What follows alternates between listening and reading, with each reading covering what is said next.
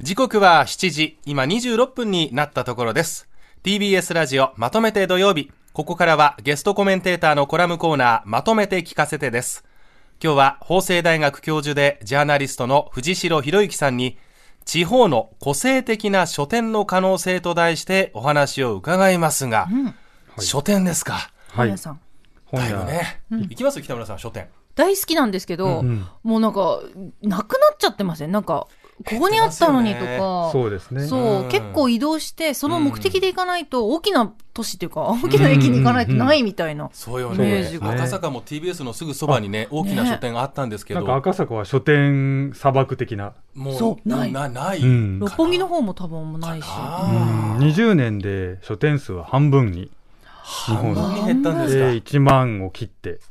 きてると。いうところなんですね。なので書店経営ってのはとても難しい、えー、まあ、状況にあると、はい、その中で結構、えー、まあなんていうんですかね光る、はい、個性的なまあ地方の、まあ、都内にも結構東京にも非常に個性的な書店って実はたくさんあるんですが、うんはい、地方はもっと難しいですね人口減少そうですよねそうですね、えー、その中であのちょっとゴールデンウィークに、あの広島県のあの庄原市の東上、あるウイ東上店という書店にちょっと取材に行ってきました広島といえば藤代さんもね学生時代を送ったそうなんです、はい、しかし東条は遠いからほぼ行ったことありません、あそうですはい大変遠いです広島市内から人口はどうですかえっ、と結構あのもともと東条っていう町だったんですけど庄原というところと合併しているので、ちょっと比較はできないんですけど非常に少なくなってまして、はいそうですね、その中でこう最近ちょっと注目書店書店をまああの代表というか、はい、あの佐藤さんという方が、ええと取材させてもらったんですけど、ええ、最近本を出されて、もう非常に注目されてるんですね。はい、でこの書店まずパン屋がある。はい、書店ですよね、えー、書店でパン屋、はい、はい、あと美容室えあと化粧コーナー。えああ、もう複合的になってるってことですかそうなんです。でも複合すぎません、うん、すごい。あの、かあのカフェが併設されてる書店って、まあ、時々あるんですけど、ね、ちょっと今、もう一度改めて、美容、美容室。美容室。それから、まあ、あの、なんていうんですかね、化粧品。化粧品。えー、それからパン。パン。で、コインランドリー。ああ、はいえコインランドリーコインランドリー。はい、あの、車で、こう、近づくと、ええ、コインランドリーの方が大きいんです、看板が。へあでもコインランドリーって待ってる時間あるから、うん、その間に書店行くとか、うん、そうなんです、で結構こういうなんかまあいわゆる個性派書店的なものって注目されてて、はい、数年前から書籍も出たりとかしてあるんですけど、はい、このなんか書店の面白さというか、はい、あの中国地方で行くと山口にカーディーラがやってる書店とかもあるんですねカーディーラーさんがやってる書店そうなんです、本業はカーディーラカーディーラこれがまたすごいカーディーラで、ええ、あの、B、えっ、ー、と、アウディと、はい、えっ、と、ポルシェはい、はい、ポルシェがめっちゃ置いてあるんですね。六本木なんじゃないかっていうぐらい山口に。えー、ずらって在庫置いてあって、はい、で、なんかいろんなとこからポルシェに乗ってる人がやってきたりとか、はい、あと、ルノーもやってて、えー、アルピンヌっていう、そのルノーのちょっとスポーツモデルみたいな、はい、それの専売店とかもやってて、すごいよ、なんか、ちょっと個性がある車屋さんなんですけど、はい、そこのまあ会長さんが、あの、特選文庫っていう本になってるんですね。さっきの Wii 登場展に関しては、なんかそのいろんなものが複合的にあって、はい、なんかその、えっと、人は少ないながらもたくさん人が集まってきそうなイメージを抱いたんですね。うんはい、で一方で今、後半に話した山口の、えっと、うん、カディラさんがやってらっしゃるところは、はい、えっと、どういう目的で書店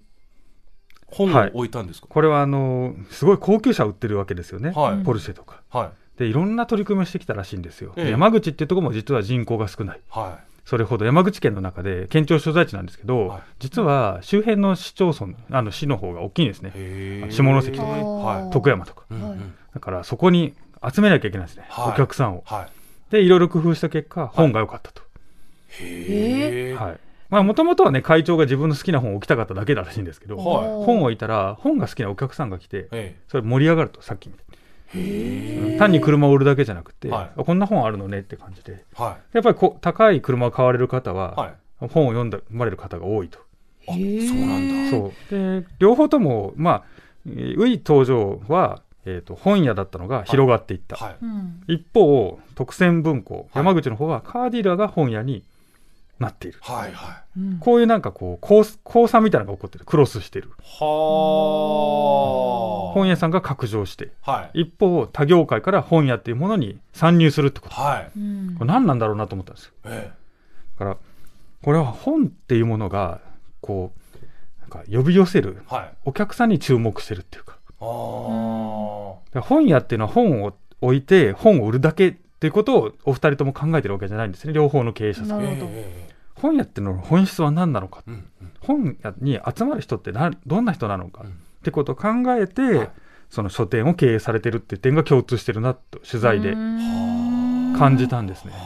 そうなので個性派書店ブームとはちょっと僕は一線を画してるなと思っててはいあーそ個性派書店ブームっていうのは本屋を突き詰めてると思うんですね。うんうん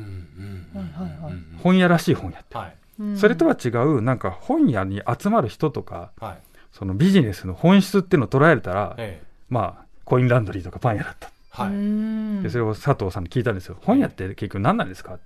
うんそれ本屋じゃないですよねうんパン屋とかな何がですか何屋ですか、はいっうんてでも本屋ですって言うんですようあんーでなんて言ったと思います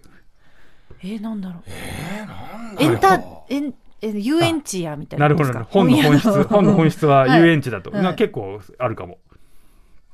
なんだろうねでもあったら便利なものって感じですよね、まあそうそのうねそうそうそうそう給湯室 ちょっとこうおしゃべりおしゃべ りおしゃべり したりおしゃべりできるなんとなくあの出会うべくして出会って、うんなんとなくそこで会話が盛り上がって、うんまた会おうでで本読み終えたらまた会ったねで戻ってくるっていううん給湯室みたいな、コミュニティスペースみたいなあコミュニティスペース、はいなるほどなんかどれでも僕は結構ある種正解だと思うんですけど、うんうんあのその伊東城の佐藤さんがおっしゃってたのはあの昔本を買いに来た人ってなんで買いに来てたかっていうと、はい困ってるからだっていうは困ってるそう自分が何かしたいかはらい本を買うとか、なるほどうん自分が何か知りたいからあ本を買ってて、はいで今はネットとかがあるから、その困ってもすぐ本を買うってことがなかなかなくなってきてると、はい Amazon とか、はい楽天ブックスとかで買った方がいいですよねとはじゃあ本屋ってそのままじゃダメになっちゃうあはい困ってることをええどんどんその地域ではい困った時に駆け込める駆け込み寺みたいな、ああその結果が、まあ、パン屋だったりはい、コインランドリーなんだとうんー逆に言うとその交差してる、まあ、両方はいいですよ、うんだからもうもうド直球でもう本を売ってる純粋に本を売りたいんだっていう人たちがうん今後どうなっていくか気になりますね、これはその個性派書店ではやっぱり実現してると思っててん大体書店員さんの個性ではい売ってるところが多いですねい。あーはい、これはすごくいろんなタイプの本屋が出てきててこれもまあ東京でもすごくいろいろあるんですけど、まあ、きょ興味深いのはそれはそれではいあると思うけど、はいやっぱりこう本屋にこだわってるというか側に本屋という形にこだわってるそれ本屋じゃないですよねっていう方いっぱいいるじゃないですか、はうんこれっていろんなビジネスにあるなと思ったんです、は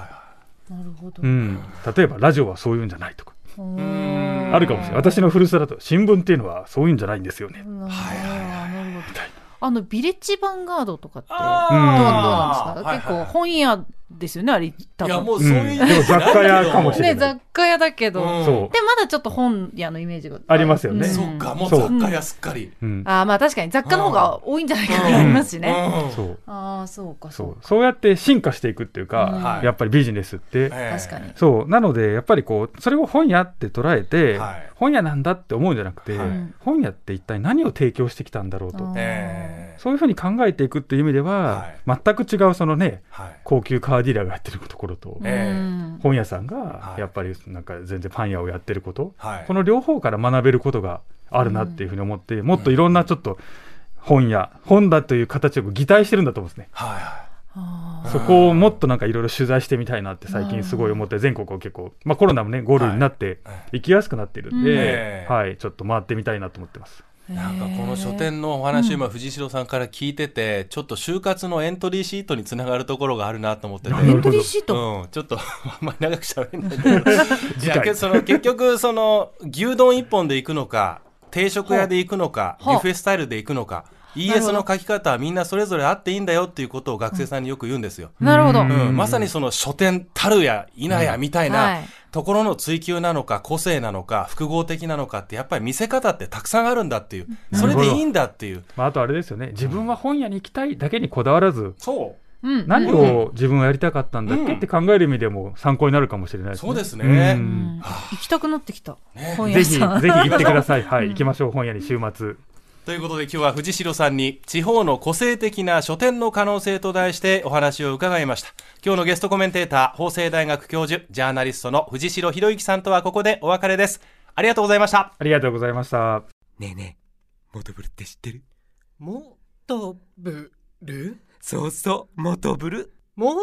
トブルそうそうモトブルモトブルそんな僕たちモトブルのレギュラー番組が始まりました毎週日曜午後11時から配信スタート歌あり涙ありの30分ぜひお試しください